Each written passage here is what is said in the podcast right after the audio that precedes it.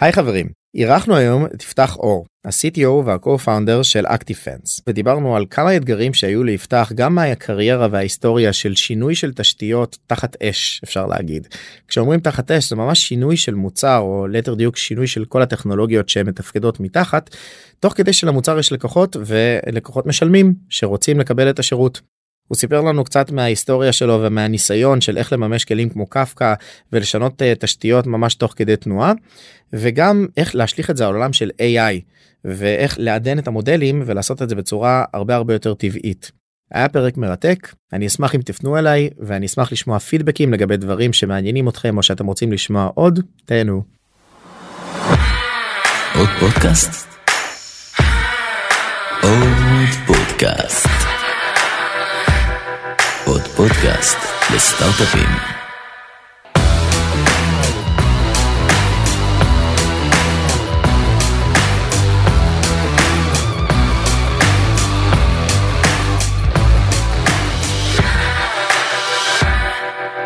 שלום חברים, אהלן יפתח. מה העניינים? בסדר גמור, מעולה. אז חברים, אנחנו מארחים כאן את יפתח אור, הוא ה-CTO של ActiveFence, ואנחנו נתחיל עם משהו שקצת חריג, קטע פתיחון אפשר להגיד ככה ממשהו אישי של יפתח, אני אתן לך את הבמה, ממש פרופר במה.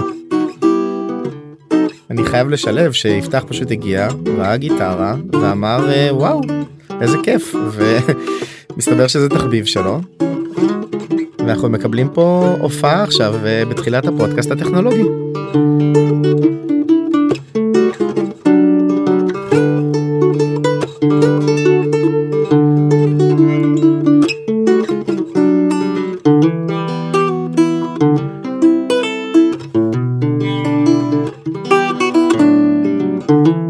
אני ממש חושב לשלב את זה בתור מוזיקת רקע בתחילת הפודקאסט. יאללה.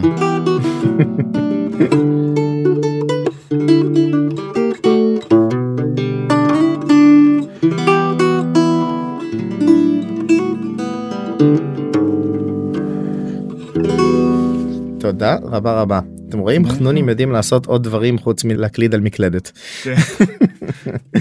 טוב, איזה כיף. מעולה, מעולה. מה שלומך, דמי? בסדר גמור, בוקר מעולה.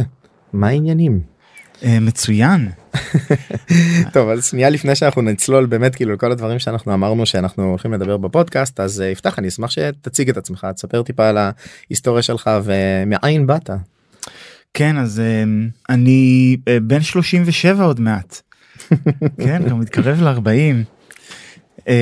אני גר בקיסריה, אני נשוי למיקה, אנחנו ביחד גם עוד מעט איזה 19, 17, 18 שנים, לא יודע, המון זמן. יש טרק רקורד. כן, ויש לנו 3 ילדים, מיכאל, ירדן ויסמין. אז להיות יזם של סטארט-אפ גדל וכבר גדול עם 3 ילדים, זה פודקאסט בפני עצמו שאפשר לעשות. אני עליתי היום ברכבת מבנימינה לאולפני תמוז, אז אני גדלתי בבנימינה, בין למשפחת מקימי בנימינה, אז חלוצים יזמים, זה נראה לי שזה בדם שלי כנראה. אז מאיפה להתחיל? מה, מאיפה, איך הגעתי לתכנון? כן, ממש, אתה יודע, איך הגעת לעבוד עם הידיים, ממש מההתחלה מבחינתי, והקהל ישמח לשמוע. אז היה לי מזל שהיה מקינטוש בבית של בן דוד שלי. מקינטוש, חבר'ה, מק, לא מק הלפטופ, עוד קחו אחורה, הרבה אחורה. כן, מקינטוש של פעם, עוד לפני ווינדוס 3.11, אז היה לי מזל להיחשף לטכנולוגיה הזאת, שהייתה סיינס פיקשן אז, מאוד מוקדם, אני חושב שזה הכניס אותי לתוך זה מאוד עמוק, ואז פיתחתי משחקים ואתרים, עוד כשהמודם היה מתחבר עם קולות מוזרים. שהיית תופס את הטלפון. כן, בדיוק. בתקופה הזאת. כן, זה היה חוויה חלוצית מאוד כיפית. להקים אתר באינטרנט. עשיתי אתר לבית ספר, כל מיני משחקי פלטפורמה. זה היה חוויה מאוד כיפית ומעניינת. אבל בצבא עשיתי משהו אחר, הייתי בקורס טייס, ואמרו לי שאני לא יהיה טייס, והגעתי מכיר את ההרגשה. אמרו לי, אתה יכול להיות טייס F16, וזה ייקח לך איזה 6 שנים, ואין לנו זמן בשבילך. וזהו, והגעתי ליחידת מודיעין של חיל אוויר, אני באיזה בונקר במדבר, ושם המשכתי לתכנת קצת לעצמי שם בבונקר במשמורות לילה, אבל אקשן סקריפט, בפלש, אבל... לא קיים היום. לא קיים, כן, נגמר. אני חושב אבל שיש שם מיומנויות שרכשתי, שלקחת, להיות מסוגל לקחת המון סיגנלים מודיעיניים, ולאחד אותם לתמונה אחת כוללת, מזכיר machine learning במידה מסוימת, וזה משהו שבאקטיבפנס אנחנו גם עושים, לייצר תמונה מודיעינית, אז זה איזשהו כלי שרכשתי שם, שמאוד עוזר לנו בשנים האחרונות.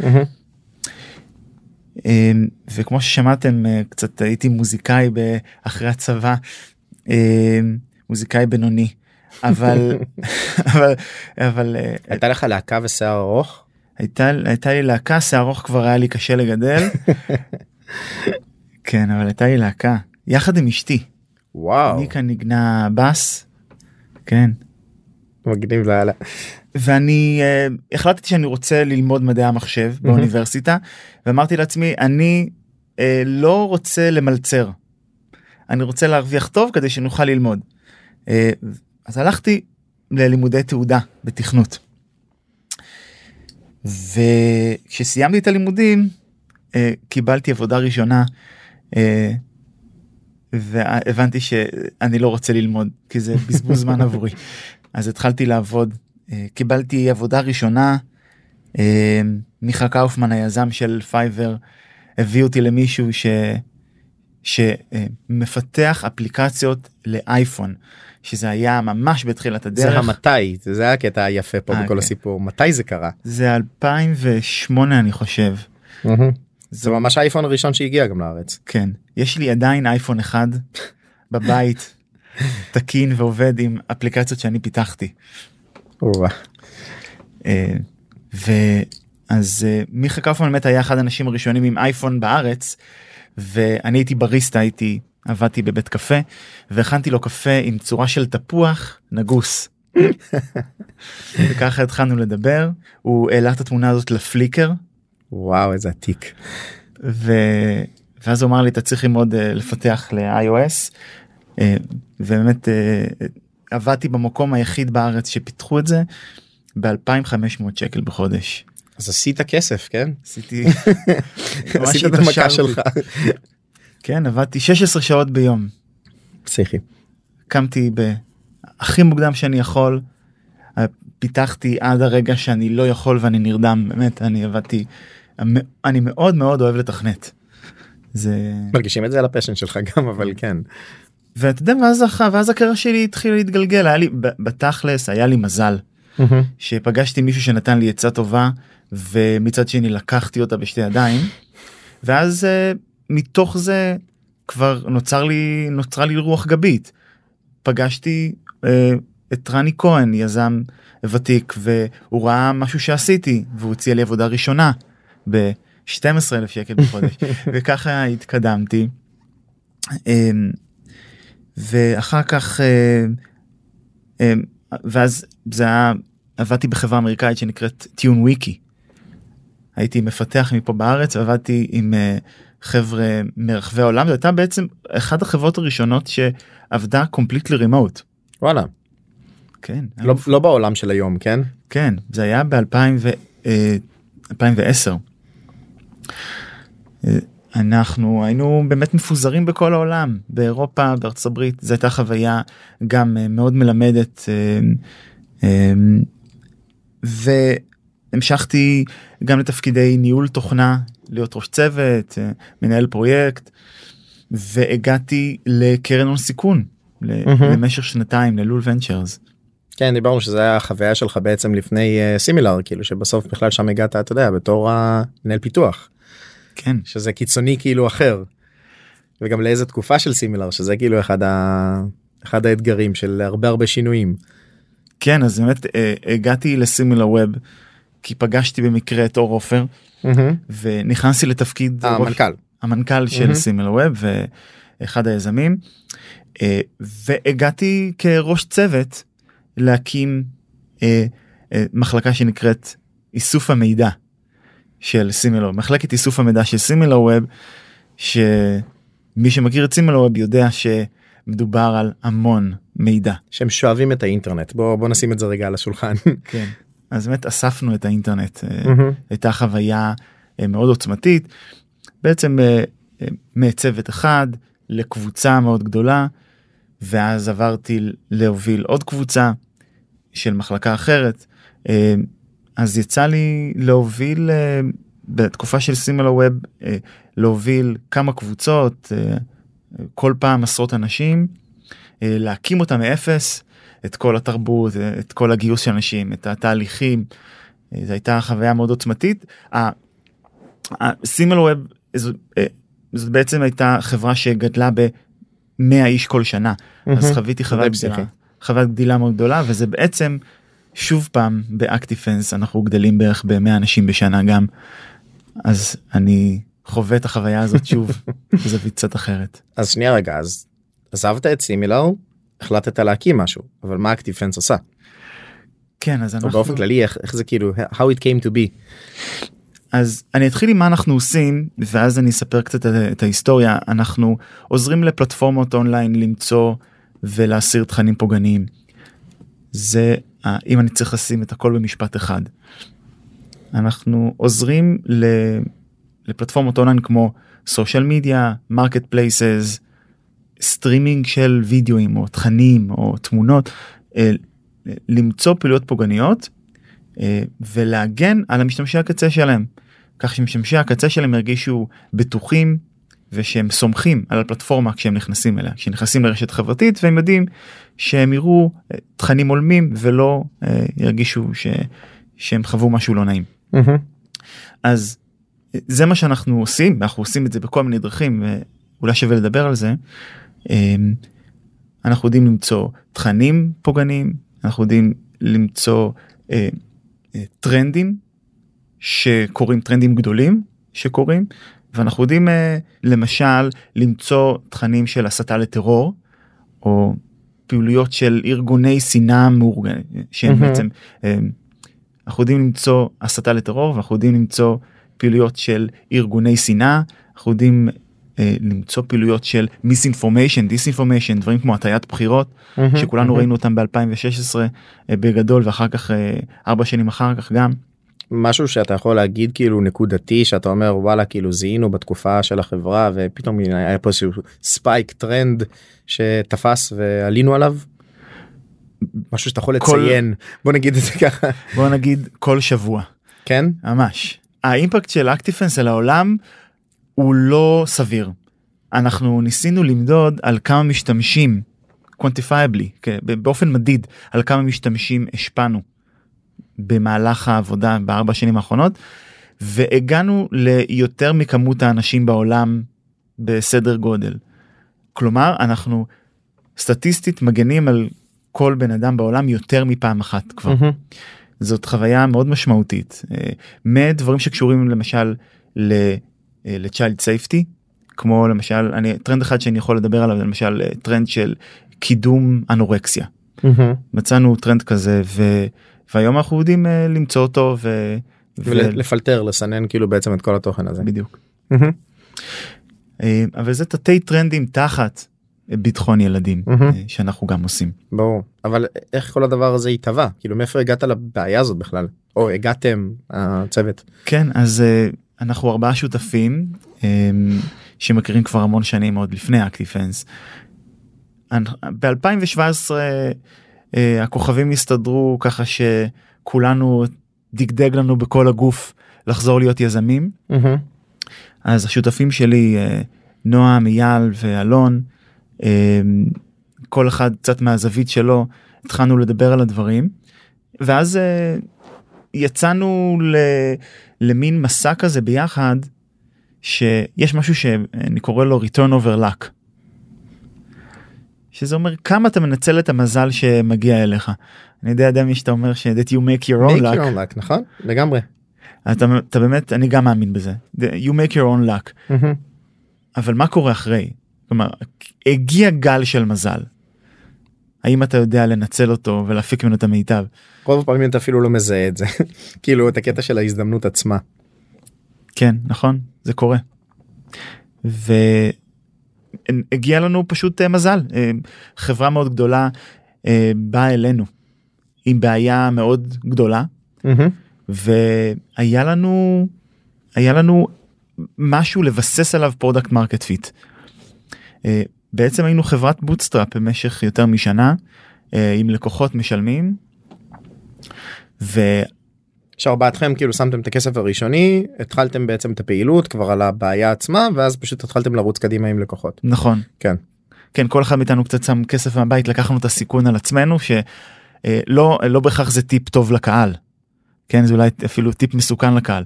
אבל אנחנו, היה לנו את האומץ ואת הנתונים לבסס את הסיכון הזה שאנחנו לוקחים. ואנחנו בעצם, היום ActiveFence עובדת עם חברות מאוד מאוד גדולות, עד לסטארט-אפים קטנים.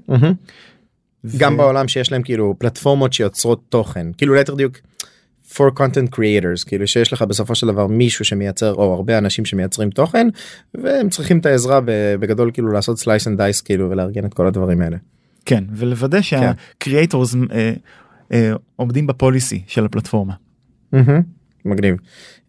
אז בואו כן ננסה כאילו יותר לתת את הפריזמה של הבעיה שניסינו לפתור, כי בסוף הקמתם פה איזשהו מוצר שאני מניח שבאמת הפיתוח הראשוני היה אתה, כנראה ועוד ההתחלה של הצוות, ואני מניח שהשתמשתם בעוד כמה resources, יכול להיות כאילו outsourcing או משהו בסגנון הזה, אבל זה היה הכל bootstrap, הרי בסופו של דבר לא לקחתם כסף מהון סיכון על ההתחלה, והתחלתם להניע כבר את המוצר, וכנראה, לא בקטע רע, כן? זה קורה ככה בסטארט-אפים. היה כמה פאצ'ים, כן? היה קצת טכנולוגיות, מישמש וכל מיני דברים שבסוף הביאו, כי זה מוצר שהוא מאוד, מהשיחה שלנו מקודם, יותר AI-oriented. אוקיי, משהו שבאמת רוצה לזהות את זה אוטומטית, אתה לא תושיב אנליסטים שיעשו את זה. אז גם הטכנולוגיות האלה, אמנם ב-2017 זה כבר היה הרבה יותר בשל, אבל זה עדיין סטיצ'ינג של הרבה מאוד כלים, אתה לא כתבת את המודלים של ה-AI בעצמך, אז איך זה היה? אז באמת התחלנו, אני כותב קוד יחד עם עוד שני פרילנסרים, וזה כמובן היו פאצ'ים, אבל בדמי זה בעצם הרבה יותר רחב מזה. כשחברה מתחילה, היא לא באמת יודעת עד הסוף מה המוצר שלה. ברור. גם אם יש לך רודמפ לשנתיים, אתה לא באמת יודע. ולכן אתה מקבל את ההחלטות הכי טובות שאתה יכול לקבל באותו הרגע. וחסר לך מידע וידע, ואתה מקבל את ההחלטות לפי מה שאתה מעריך שיקרה. ולכן אחרי כמה חודשים שיש לך יותר ידע ומידע, פתאום המערכות נראות לך מיושנות, כי בנית אותם, כי זה מתיישן גם, זה לא, זה עובדתי, תראה, פרמורקים של פרונטן מתחלפים כל חצי שנה, אז זה כבר מיושן עוד שנייה כאילו כשכבר התקדמת, אז ברור. אז נכון, אז גם פרמורקים של פרונטן היינו צריכים להחליף. אז עשינו משהו אחד חכם והתחלנו עם טראפורם וקוברנטיס, זה היה הגרסה הראשונה, אז היא נתנה לנו איזשהו leeway בשנה הראשונה, בסיס מספיק טוב לרוץ שנה, אבל אחרי שנה כבר היינו צריכים לעשות, אתה יודע, החלפה אמיתית תחת אש, החלפה טכנולוגיה רצינית, ראשונית, שזה היה אתגר שאולי שווה לדבר עליו, זה חוויתי את זה גם בחברות קודמות, אבל באקטיפנס זה היה מאוד, מאוד קיצוני.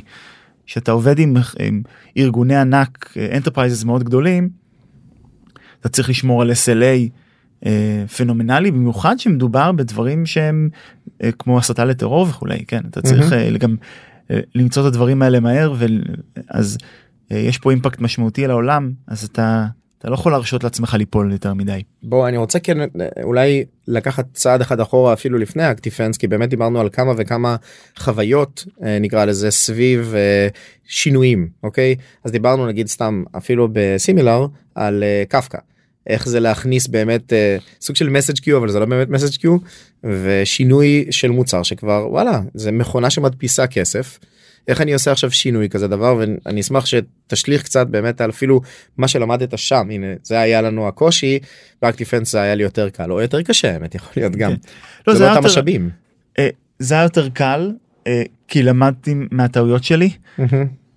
ב-SimilarWeb היה סקייל מאוד מאוד גדול של סטרימינג של דאטה, דאטה נכנס, ואני קיבלתי מערכת לגאסי שלוקחת את כל הנתונים ומכניסה אותם לקבצי זיפ בקרון ג'וב ומעבירה אותם, משהו ארכאי כזה שפשוט לא עומד בסקייל שסימילר-ווב, משהו ארכאי שלא עומד בסקייל שסימילר-ווב גדלה בו. קפקא הייתה טכנולוגיה חדשה, Uncharted Territory. אתה יכול להגיד בשתי מילים מה זה קפקא, למי שלא מכיר באמת את העולם של ביג דאטה וקיואינג? כן, אז אני חושב שיש לי מסקנה מעניינת לגבי זה, אבל קודם כל אני אסביר מה זה, ואז אני אגיד מה היה התהליך שלי כדי להבין מה זה בכלל. אז קפקא זה sequential commit log.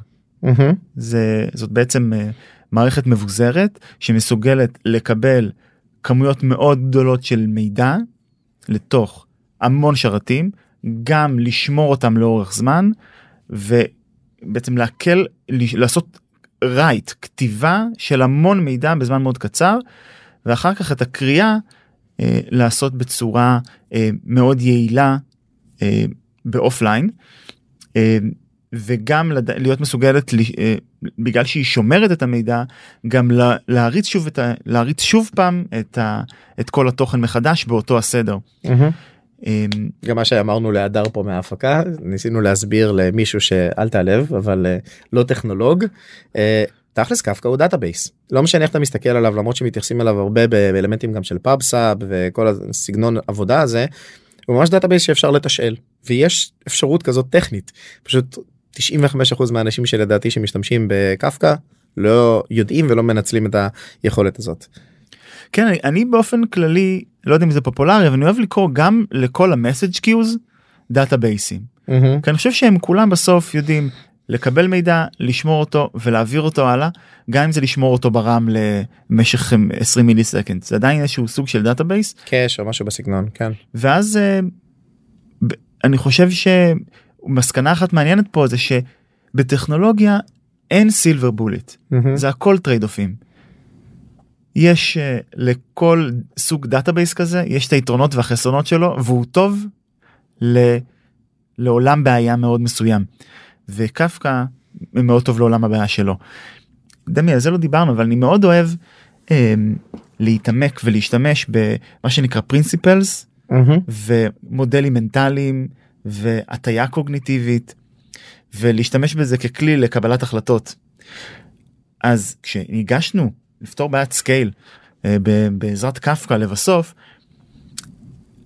השתמשנו בידע שהיה לנו אז בעולם. קפקא היה חדש, זה לא היה משהו מוכר, אז אנחנו חשבנו שאנחנו צריכים message queue, אבל בעצם לא היינו צריכים message queue, והיינו שהטיה קוגניטיבית למה שאנחנו כבר מכירים. הכלי עצמו, כאילו במקום באמת הבעיה. בדיוק, הסתכלנו על הכלי ונפסינו לפתור איתו את הבעיה, ועד שלא בעצם הבנו לעומק מה זה קפקא, גם לא השתמשנו בו נכון. זאת אומרת, זה לא רק לדעת מה הכלי נכון, זה גם לדעת להשתמש בו נכון. ובעצם השתמשנו בו בהתחלה כמו message queue, ולקח לנו זמן להבין שזה לא שהכלי לא בסדר, אלא שאנחנו משתמשים בו נכון. מאוד מסכים. אז איך זה כן משליך באמת לדברים שבניתם? זאת אומרת, אם אני מסתכל על איך אתם עושים את הדברים, זאת אומרת, how do you collect, איך אתם אוספים באמת את הדברים, אז זה גם הרבה סקרייפינג אני מניח, כל מיני טכנולוגיות כאלה של לאסוף את הנתונים או להתחבר למאגרי נתונים של הלקוח, דברים בסגנון הזה, וזה בסוף, כן אתם גם אם עושים אנונימיזציה וכל הדברים האלה, לאבד כמויות גדולות מאוד של דאטה, נכון? אפילו ההתחלה, ה-Zero to Hero עם לקוח, כנראה נותן לך כאילו שליחת על הפנים של מידע, ואתה צריך לדעת להתמודד. אז איך הניסיון הזה, אפילו שהיה לכם בכמויות, לדעתי אפילו אולי יותר גדולות ב-SimilarWeb, מבחינה כמותית, אבל פה אתה צריך להתמודד עם דאטה, נקרא לזה איכותני יותר, נכון? כי אתה רוצה קונטקסט ל-AI שלך, לתת לו כמה שיותר מידע, אז איך זה באמת היה מבחינת החוויה עצמה שם? איזה דברים אפילו אתה אומר, וואלה, שם היה לי מאוד מאוד חרה לממש את זה, לא עשיתי את הטעות פה. אני חושב ש... או אי אפשר להימנע מהטעות, גם זה יכול להיות. אני חושב שאפשר להימנע מהטעות, אנחנו השקענו ב... אז רגע, אולי שווה לדבר על הקושי, רגע, שאני אוכל להסביר איך נמנע לי מהטעות. הקושי הוא שאתה צריך לרוץ סייד ביי סייד. זה המקום שבו זה קשה. כי יש לך מערכת פרודקשן שכבר עובדת, ואתה צריך לעבור למערכת חדשה, אתה צריך לרוץ סייד ביי סייד, אני שם בצד את עניין העלויות הכפולות, אבל אתה צריך לרוץ סייד ביי סייד, ולהיות מסוגל לעשות את השיפט, בלי שאף אחד ירגיש. צריך לרוץ סייד ביי סייד די הרבה זמן, כי you need to battle test, אתה צריך לעשות ממש טבילת אש אמיתית לטכנולוגיה. אז להיות מסוגל לרוץ סייד ביי סייד, ולעשות את ההחלפה בין הטכנולוגיות, seamless, זה אתגר. זה אתגר גם בגלל שהפרוטוקול שונה, ואתה צריך לעשות גם אקסטרה פעולות של הכנת הדאטה. אתה יכול להגיד רגע, מה זה הפרוטוקול הזה שאתה מדבר עליו? בין מי למי? זאת אומרת, פרוטוקול זה הרי שפת תקשורת, נכון? נכון. אז למשל, אם יש לי המון טראפיק שמגיע לשרת, ולא נניח, זה המצב, כן? יש לי המון טראפיק שמגיע לחוות שרתים שלמה, ונניח ב-HTTP, פרוטוקול מסוים, והם צריכים להעביר את זה הלאה, ומעבירים את זה בפרוטוקול ל-AMQP, זו דוגמה קונקרטית מה-ActiveFence, מעבירים את זה ב-AMQP ל-Rabbit MQ, ל-Message Queue מסוים, שהשתמשנו בו בתחילת הדרך. Rabbit לא עומד יותר בסקלים של ActiveFence, זה לא מחזיק. ברור. ואנחנו צריכים לעבור, היינו צריכים לעבור לקפקא. עכשיו, זה לא אותו פרוטוקול תקשורת, קפקא מקבל פרוטוקול תקשורת מסוים, Rabbit פרוטוקול תקשורת אחר, איך מעבירים צריך לעשות אמרה של התכנים, של התוכן הזה לפרוטוקול אחר. רק זה בעיית פרודקשן. ברור. אבל השאלה אם עשית את זה כאילו, שוב, אני אומר לך מהיכרות שלי, אנשים מתכנתים, בסדר? בואו, מנסים להיות יעילים, ואז אומרים, בסדר, אני אעשה את ה-man in the middle, כאילו, middleware כזה שמנסה לבצע תרגום, אבל כמו שאמרת, הלרוץ ביחד זה אחת הבעיות. ואנשים מאוד מנסים להימנע מדופליקיישן, אוקיי? דווקא ההפך, אני כאילו מרגיש שבסיטואציה כזו שאתה צריך לעשות כאילו סייד ביי סייד, זה ה-go to. זאת אומרת, לראות, לעשות מטריקות השוואה אחד בין השני, גם מניסיון שלי ממה שיצא לי להביא לכל מיני סיטואציות כאלה של ערוץ סייד ביי סייד, אפילו לאורך זמן, שזה אחד החשובים לדעתי, אז זה היה פשוט לשכפל. כאילו, ואנשים מאוד מנסים כזה, inherently להימנע מזה, ולדעתי זה לא נכון, ה-go to הסטנדרטי הזה של, טוב, סבבה, אני אנסה להיות יעיל, ההפך. פה אולי החוסר יעילות זה מה שיגרום להצלחה של דבר כזה, כי אם לא, זה פשוט כזה endless project. כל הזמן לנסות, לנסות, לנסות, וזה ייחשל. כאילו, זו עובדה, נכון? אני מאוד מסכים איתך. אני חושב שזה גם מה שאמרת הוא פרקטלי. מלמדים אותנו, כשמלמדים לתכנת, מלמדים לא לכתוב את אותו דבר פעמיים. נניח שהפונקציה לא תכתב פעמיים, צריך להוציא אותה לספרייה, זה יותר יעיל. כן, כמובן, זה חוק יבש שעובד המון מהפעמים. תיאוריה. אבל זה לא בכל מקום נכון. לפעמים הרבה יותר יעיל לארגון פיתוח של עשרות אנשים או מאות אנשים, לשכפל קוד גם, ולשכפל טראפיק, כי זה הרבה יותר יעיל מאשר לנסות שכולם יצטרכו לשתף פעולה, אם זה בקוד, או לנסות לחסוך עלויות או משהו. בתקשורת אסינכרונית זה הרבה הרבה יותר בריא אפילו. גם ברמת הדיבאגינג, גם ברמת הטרייסינג, כל הדברים האלה, זה הרבה הרבה יותר קל ברגע שזה משוכפל, ולא, רגע, אני צריך להבין איזה ורז'ן בכלל כתבתי, כל הדברים האלה, נכון? אפילו ולוסיטי של פיתוח, גם ברמה כזאת. כן, נכון. וכשמחליפים טכנולוגיה תחת אש, זה גם לא, זה פשוט לא עובד. אתה חייב לשכפל, אחרת אתה לא תוכל להשוות, כמו שאמרת, לא תוכל להשוות את המטריקות, ולדעת שאתה יכול לעשות את הסוויץ' ולהרגיש בנוח. וזה לוקח, יכול לקחת שבועות, חודשים של סייד ביי סייד. ברור. כן.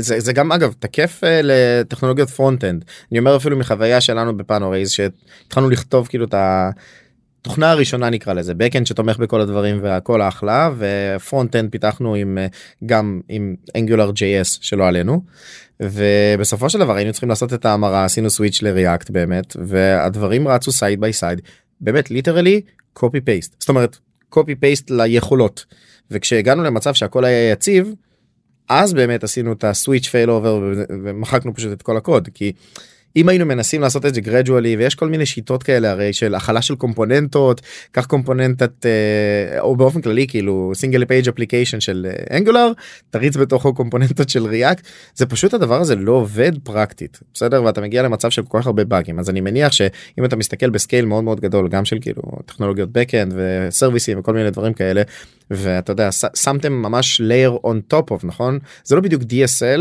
אבל זה ממש layer on top of הרבה הרבה טכנולוגיות, הדבר הזה לא יעבוד אם אתה תנסה לעשות את זה switch, failover, הנה עכשיו זה עובד, אז בוא נעבור לגרסה החדשה. אני לא רואה בראש שלי אפילו איך הדבר הזה מתגלגל. יש פה שתי מסקנות ששווה לדבר עליהן. אחת זה, למשל, בפאנורייז. הצוות שכתב את הפרונט-אנד של אנגולר, זה אותו צוות שכתב את הפרונט-אנד? ממש לא. איך זה עבד?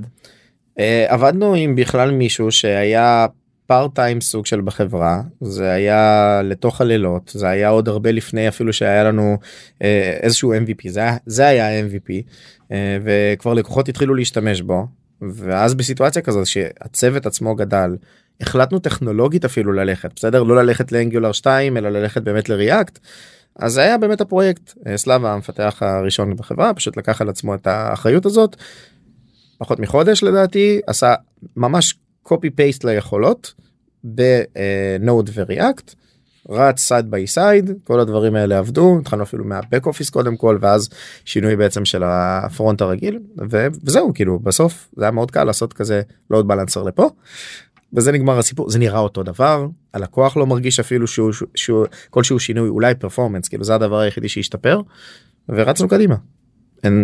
מאז 6.5 שנים, זה ממשיך לרוץ באמת כאילו באידיאולוגיה, כן. אז מהניסיון שלי, טעות אחת שעשיתי, זה במערכת מורכבת, שהייתה עם המון טראפיק בתוכה, ב-ActiveFence, בעצם איזשהו רכיב אינג'סט, שיודע להקל את כל המידע, ולעשות את הפלואו שלו, עשינו את ה... כתבנו, עשינו רירייט, אחרי שנתיים. טעות אחת שבדיעבד אני יודע שיש חוק כזה, אבל לא הקשבתי לו, של לתת לצוות שכותב את המערכת החדשה, לתחזק את המערכת הישנה. כי אז הוא מבין לעומק את כל הבעיות, ויש סיכוי שהמערכת הישנה תוכל לעבור מיגרציה לחדשה. אז זאת הייתה טעות שאחר כך עלתה לנו בעוד כמה חודשים. אבל... אגב, אתה יודע איפה אני רואה את זה הרבה פעמים קורה? למה בעצם קורית ההפרדה הזאת, שכאילו באמת יש לך צוות, שאתה מגייס צוות החדש, נכון? והישן, הרבה פעמים הפינג פונג הזה קורה ברמה ארגונית דרך ה-PM, כי יש פרודקט מנג'ר, שהוא עובד עם הצוות הישן, נניח, ואז רצים קדימה, הכל סבבה, מחליטים באמת שעושים את השיפט הטכנולוגי, אין את הסקילסט למפתחים הקודמים, בפרופישנסי בטכנולוגיה נקרא לזה, בסדר? ריאקט זה, אפשר גם לדבר על בקאנדים, ואז מביאים, אתה יודע, מפתחים עוד צוות חדש, שזה בכלל כאילו קשה, או אנשים חדשים בצוות, נכון? וה-PM הוא הפרוקסי.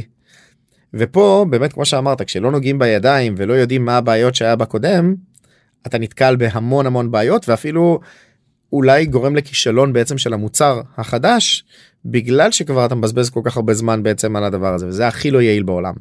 מאשר הקונספציה הזאת של, טוב, בוא שהם ילמדו את הטכנולוגיה, או לתת ליווי ולעשות איזשהו משהו, אני מאוד מסכים עם הגישה הזאת.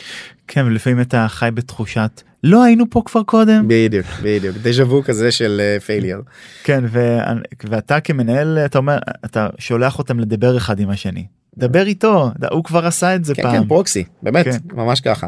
אבל כן חשוב לי, אחד מהאתגרים שבאמת אנחנו דיברנו עליהם לפני זה, למרות העניין של השינוי תשתיות וכל הדברים האלה שאני חושב שזה סופר סופר חשוב, אחד האתגרים המרכזיים שלכם באמת כאילו במודלים של AI, אני כן אשמח שתדבר קצת באמת על איזה נושאים גורמים לזה להיות בעיה, דיברנו בעצם על איזה 4, נקרא לזה high-level features שאתה מסתכל עליהם KPIs, כדי שיבינו כמה באמת כאילו התקשורת הזאת, נכון, אמרנו ששיניתם את התשתיות, תקשורת בין כל הקומפוננטות, למה הייתם צריכים לעשות את השינוי הזה בעצם?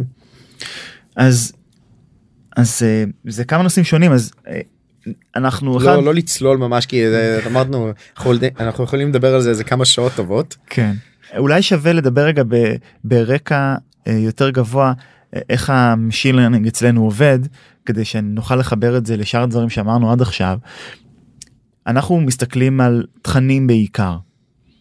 וכשאנחנו מסתכלים על התכנים, אנחנו צריכים לדעת האם יש פה משהו שהוא לא חוקי, או בניגוד לפוליסי של הלקוחות שלנו. אנחנו מסתכלים ב4 דרגות שונות.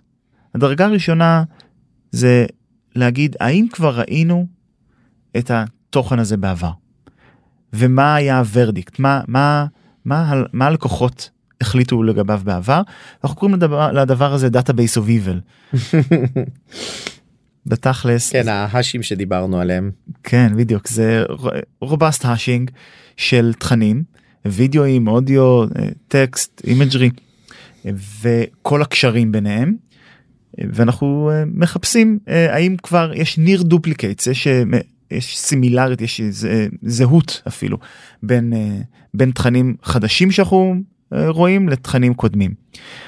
השלב השני זה Machine Learning יותר קלאסי, כמו שבדרך כלל אנשים חושבים על Machine Learning, וזה להסתכל על התוכן עצמו, לזהות לוגו של ארגון מסוים, או לזהות פנים של מנהיג של טרור, או המון סיגנלים אחרים שיש. שזה סגנון אחר לגמרי, תמונה, וידאו, אודיו, וגם כאילו טקסט, זה דברים אחרים בקונטקסט. נכון.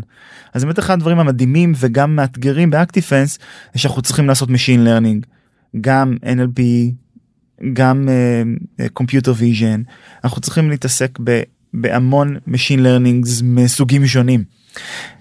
אז זה הצד השני, הניתוח טקסטואלי, הניתוח של האימג' עצמו, של הסיגנלים, של התוכן עצמו. השלב השלישי זה מטה דאטה. אנחנו לא מסתכלים על תמונה רק כתמונה בודדת, אלא תמונה שהיא עולה לרשת חברתית, היא עולה עם כותרת, עם description ועם hashtags, ויש עליה עוד מטה דאטה. בדיוק, אנחנו מסתכלים על המטה דאטה, ומזה אנחנו נותנים סקורינג למטה דאטה באופן כללי, ועוד דבר נוסף שאנחנו עושים, זה מסתכלים על הקונטקסט המאוד רחב.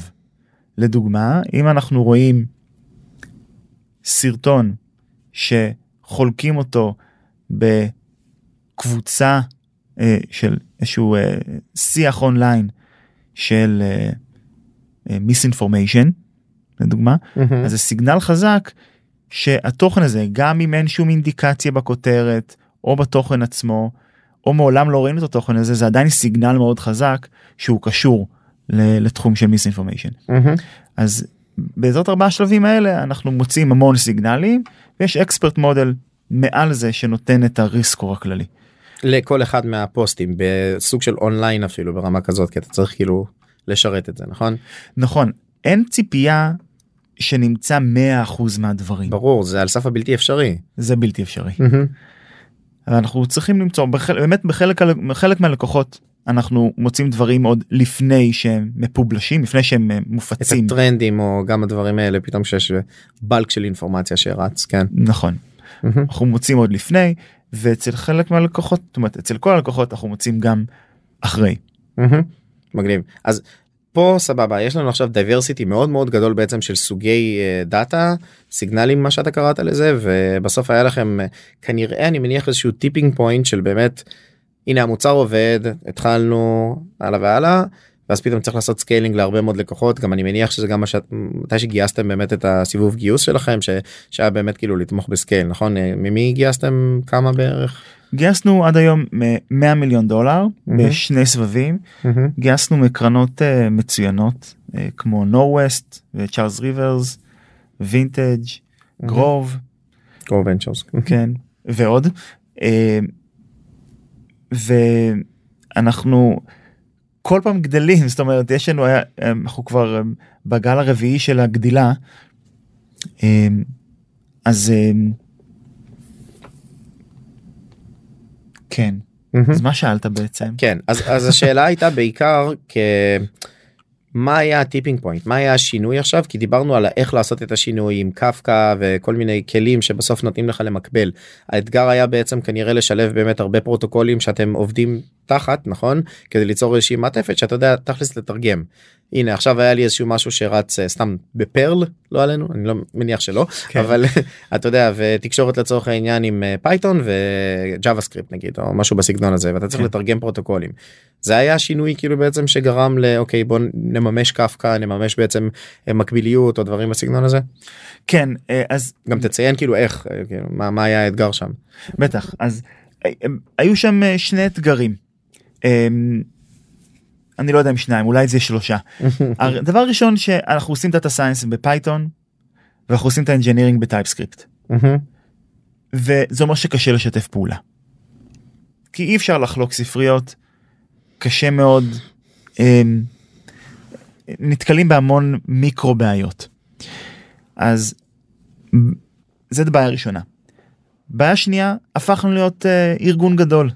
שוב פעם מצאתי את עצמי, ארגון גדול, אהבתי. שוב פעם מצאתי את עצמי עם עשרות מהנדסים שצריכים לשתף פעולה בחברה יותר גדולה, עם המון אנשי מוצר ומעצבים ואנשי מחירות ו-customer success ולקוחות. ולקוחות, המון לקוחות. ולקוחות עם דרישות מאוד גבוהות גם. וצריך לשתף פעולה יותר טוב. הבנתי שמה שמונע מאיתנו להתקדם מהר, זה שצוותים, יש המון אנשים חדשים שהגיעו, אגב מה שאמרת קודם, יש המון אנשים חדשים שהגיעו, ואנחנו צריכים שישתפו פעולה מהר, ואנחנו צריכים לגרום לזה להיות קל. שיתוף פעולה צריך להיות קל, מינימום חיכוך לשיתוף פעולה. ודבר נוסף, אנחנו אוספים המון דברים מהאינטרנט שהם unstructured, ואנחנו נותנים להם structure. בהתחלה לא ידענו מה הסטרקצ'ר הזה. אנחנו המצאנו סטרקצ'ר. התגלגלנו מהסטרקצ'ר. והיה שהוא רגע שאחד החבר'ה, עידו מאצלנו, נפל לו הסימון. שעידו, מה תפקידו? הוא מהנדס מאוד מאוד מוכשר. מפתח קולבויניק, בוא. כן, היום הוא ראש צוות. אבל אז הוא היה פשוט מפתח מאוד מוכשר. ומאוד מנוסה. והוא יחד עם קבוצה של עוד מהנדסים עם המון אינישייטיב, עם המון כוח יזמות פנימית, הרימו בעצם סכמה חדשה, שהיא בעצם הסכמה של הלקוחות שלנו, הסכמה של איך שהלקוחות שלנו מדברים. עכשיו זה טיפ מאוד חשוב שבדיעבד אני מצטער שלא ידעתי אותו כשהתחלנו, אבל ברוב הפעמים, לא תמיד, אבל ברוב הפעמים זה מאוד נכון שהסכמה הטכנית, הטכנולוגית, היא אותה הסכמה שבה הלקוחות מדברים. אותה שפה. בדיוק. כן, מגניב להלאה. קול, ובגדול התהליך הזה כמה זמן הוא לקח? זאת אומרת, מהרגע שאתם הגעתם, אוקיי, סבבה, אני צריך לעשות את השינוי, יש לי הרבה pieces of running code, כאילו שבסוף מכניסים כסף, ואני צריך לעשות, כמו שאמרת, את הפייל אובר הזה, הריצה במקביל, ואז כדי שפשוט לקהל יהיה איזשהו אמת מידה, למה האפורט שצריך לעשות כזה תהליך. אז בגלל שאני יודע שזה תהליך מאוד כואב, אנחנו בנינו מערכת פנימית, שקוראים לה קלף, מפתח סול, וזה מתחבר לפתיח. זה לא השם שלי, אז הקרדיט הוא לזיו. על השם, אבל זו בעצם מעטפת, כמו מעטפת של קוביית לגו, שאתה עוטף קוד בקוביית לגו. זה אומר שכולם מדברים בסטנדרט סכימה, כולם מדברים באותה הסכמה. זה אומר שלכולם עושים, כולם, זאת אומרת, כל ליב או כל סרוויס, מחצין החוצה, איזשהו אינטרפייס כזה. אינטרפייס ברור של in and out, והוא אגנוסטי באיזה דאטאבייס או מסאג' קיו הוא משתמש. באיזה צורת העברת תקשורת לצורך העניין, כן. מגניב. וכמה זמן התהליך הזה לקח לכתוב, לרוץ במקביל, זה כמה שלבים. לרוץ במקביל וגם להגיד cut by. אז ברגע שעשינו את קלף, זה להוסיף לג'ייסון את המילה קפקא, וזה תומך בקפקא. ואז לרוץ במקביל אתה צריך לרוץ כמה שבועות טובים. שבועות, אוקיי, מגניב, כדי לקמת, לא שנה. כן, לא, אם אתה עושה איזה שנה, משהו לא... באנו מהצבא, אנחנו יודעים כמה זמן קשה להכניס שינוי, כן? כן. צריך לקחת כמה שבועות, להעביר מערכת ספציפית בסקייל מאוד גדול. מערכת בסקייל יותר נמוך, זה אמור להיות מאוד מהיר. מעולה, מגניב. ואז באמת המשכתם, וזה נתן לכם פשוט, אני מניח, כן, דרך לבוא ולתמוך ביותר לקוחות באונבורדינג שלהם גם כאלה, כי בתכלס אתה עושה טיונינג לפי סקיילינג אאוט.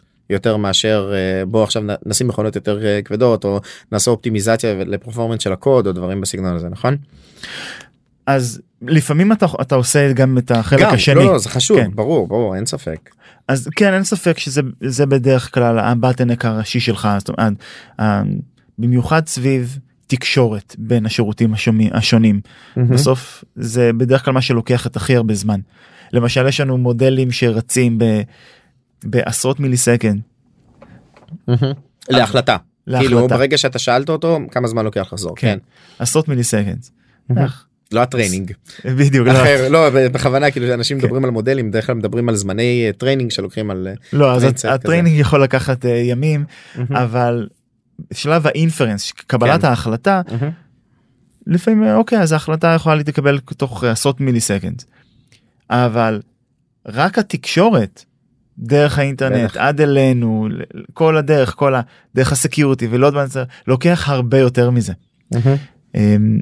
אז אני חושב שהרבה פעמים זה בטנק שמתעלמים ממנו, ששם אתה יכול לעשות המון השפעה מאוד מהר, למרות שבמקרה שלנו אנחנו מתעסקים גם המון סביב אופטימיזציה של ה-GPU, כדי לעשות אינפרנס בהרבה פחות מזה.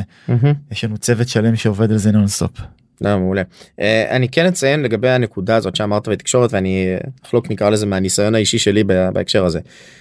תמיד כשאנחנו מתמודדים, אנחנו מדברים פה על בעיית סקייל, ואיך אתה בא ועושה סקיילינג ללקוחות שלך וכל זה, וה-go-to הסטנדרטי אומר, יאללה, בוא נלך לביזור, נכון? כאילו distributed, ובוא נעשה את כל הדברים האלה על הרבה מאוד שרתים, ואז יהיה נוח. ובדיוק הנקודה הזאת, זה איזשהו פיטפול כזה, שאנשים לא כל כך מבינים, שזה מוסיף כמה וכמה שכבות של סיבוך. אוקיי? גם ברמת הדב-אופס אינפרסטרקצ'ר, איך מניעים את כל הדברים האלה, וגם באופן כללי שבדיוק על הלייטנסי. כי כשאנחנו מדברים ווב סקייל, בסדר? אז כל הדברים האלה של, יש לי תקשורת ב-in-memory, מהיר מאוד, הכל אחלה. אוקיי? אפשר לעשות אופטימיזציה בסדרי גודל מאוד יחסית בקלות. רגע, עברנו עכשיו לדיסק, עברנו לעולם של הדופ, וכשבאמת היה את כל העניין של הטרשינג והעברה של המידע לדיסק וככה וככה, זה כבר עלות יותר גבוהה, והעלות הכי גבוהה זה באמת בין שרתים. ולא לוקחים את זה בחשבון שסבבה, יש עכשיו במקום שרת אחד, 150 שרתים, יאללה בוא נעשה. הרבה פעמים שרת אחד, הרבה הרבה יותר חזק, ייתן באמת כאילו קפיצת מדרגה כמה וכמה דרגות יותר, מאשר באמת לבזר את זה להרבה שירותים, שגם פתאום עכשיו אתה צריך צוות שתומך בזה. אז זה תמיד כאילו באמת השיקול הזה, בגלל זה שאלתי, הלמה? בסדר? למה לממש קפקא? אחי, זה התעסקות. אז כן, פה אין לי ספק אפילו, אני לא חושב אפילו פעמיים שזה לא היה נדרש פתאום או משהו, כן? אבל כל מפתח סטנדרטי היום שמסתכל על הבעיה הזאת, תמיד תנסו למצות לדעתי את ה... נקרא לזה, בוא נעשה סקיילינג אפ עד כמה שאפשר, ברור עם פרוביז'נינג קצת קדימה, ואז רק באמת נעשה את הפייל אובר, כמו שאמרת, על הדיסטריביוטד, כי הדיסטריביוטד מוסיף הרבה מאוד סיבוכים אחרים, גם של אפילו קונסיסטנסי, וכאילו כל העניין הזה באופן כללי, גם לייטנסי של אולי מתי ההודעות מגיעות, וכל הדברים האלה, ורביט MQ, אם הוא סוחב את זה, וואלה, אחי תישאר איתו. כן. לגמרי, בגלל זה, גם אנחנו התחלנו עם רביט, כי זה הרבה יותר גני להתחיל איתו. אני גם רוצה להוסיף, אני מאוד מסכים מה שאמרת, דמי, אני גם רוצה להוסיף שבמקומות שבהם latency הוא קריטי, לעשות כמה שפחות טופים, כמה שפחות קוד, פשוט להגיד איזה שירות קוד אני יכול להסיר, אז ברגע שאתה עושה סרוויס שקורא לסרוויס, כי זה אמור להיות יותר מבוזר, ואתה מחלק את הקוד שלך לחתיכות קטנות, ויש איזה יתרונות של failoverים, ו-error handling וכולי, אבל זה פשוט לא מחזיק את ה... שאתה צריך לענות ללקוחות שלך בפחות מ-20-30 מיליסקנדס, אז זה פשוט לא מחזיק. לגמרי. אתה צריך ללכת לאופטימיזציות אחרות. אני תמיד אומר את זה בצחוק, בסדר, אנחנו לא כותבים קוד, אנחנו כותבים באגים. אני גאה בכל שורת קוד שאני מוחק, למרות שאני לא כותב קוד כבר איזה 3 שנים, קצת עצוב, כותב במצגות, אבל עדיין, בסופו של דבר, ככל שאנחנו יכולים למזער את הטווח הבעיות, אז לדעתי זה יהיה הכי טוב. וואו, טוב, דיברנו על המון דברים, כן, אני רוצה כן לעשות איזשהו נקרא לזה מיני מעבר, גם מהניסיון שלך בסימילר, לדעתי באמת התמודדות עם שאיבת האינטרנט נקרא לזה, שאני חושב שבאמת השליך הרבה מאוד על התהליכים שהיה לך עכשיו גם באקטיב-פנס וגם בהתפתחות של החברה, גם מבחינת הגדילה של המפתחים, כן? בסוף זה שורה תחתונה, האנשים שכותבים את הקוד הזה, גם זה צומח, וגם כמו שאמרנו, התמודדות עם שינוי. תוך כדי אש, שאתה צריך לבוא ולדלבר בעצם את היכולת ללקוחות שלך, ואיך לעשות את האדפטציה גם מבחינה טכנולוגית. זאת אומרת, גם לקחת באמת משהו שהיה לך מבחינת הניסיון פעם קודמת, וזה לא היה סקרץ' להתגלח על טכנולוגיה חדשה, שלדעתי זה גם איזשהו קושי. לא אומר לא צריך לעשות את זה, אבל ככה, ובאמת אני חושב שהוצאנו הרבה מאוד אינסייטס גם מהבחינה של התהליך, ואיזה בעיות יצא לכם להתמודד. ברור שלא הצלחנו לחסות את הכל. אין לי אפילו ספק, כאילו, לא נכנסנו אפילו להתחלה של הבעיות AI שיש, וגם כל האלמנטים של איך באמת לעשות את זה, אבל אני מניח שגם אפשר לפנות אליך בכל אמצעי מדיה, פייסבוק, לינקדין וכאלה, אם אתם רוצים להתייעץ. אז קודם כל, תודה רבה על השיתוף של הניסיון, אבל אני כן אשמח לשמוע באמת מה, אתה יודע, next steps עכשיו, גם ב-ActiveFence, וגם באופן כללי, איזה דברים טכנולוגיים, אתה אומר, ממש בקצרה אפילו, אתגרים שיש לכם עכשיו פתוחים לפניכם, שהנה זה, we're going to tackle בשנה הקרובה. כן, אני חושב שבעולמות ה-AI יש אתגרים מרתקים בעיניי, שלא יהיה לנו זמן בסיכום של השיחה להיכנס אליהם, אבל זה קשור לאיך לוקחים, היום יש טרנד מאוד חזק לקחת, לבנות מודלים ענקיים, שלוקחים את כל האינטרנט ולומדים, ואז הם יודעים לתת בצורה שהיא כמו, היא מדהימה, כן? לתת תשובה די טובה, מאוד מהר, להמון תחומים. אני חושב שאחד מהאתגרים באקטיב-פנס שמרתקים, זה שבשוק שלנו, בתת שוק שלנו, המודלים האלה יכולים להביא אותך לפרטו ולא יותר. ודווקא המודלים שהם אקספרטס בתחום מסוים, והם מאוד קטנים, זה אתגר מאוד, מאוד מעניין, כי הם צריכים לרוץ מאוד מהר, הם צריכים להיות מאוד קטנים, והם צריכים להיות מומחים בעולם תוכן מאוד ספציפי. אז זה אזור של האופטימיזציה הזאת, של להריץ מודלים בסקייל מאוד מאוד מאוד גדול, ללקוחות עם דרישות SLA ברמה מאוד גבוהה, זה תחום אחד מרתק מאוד בעיניי.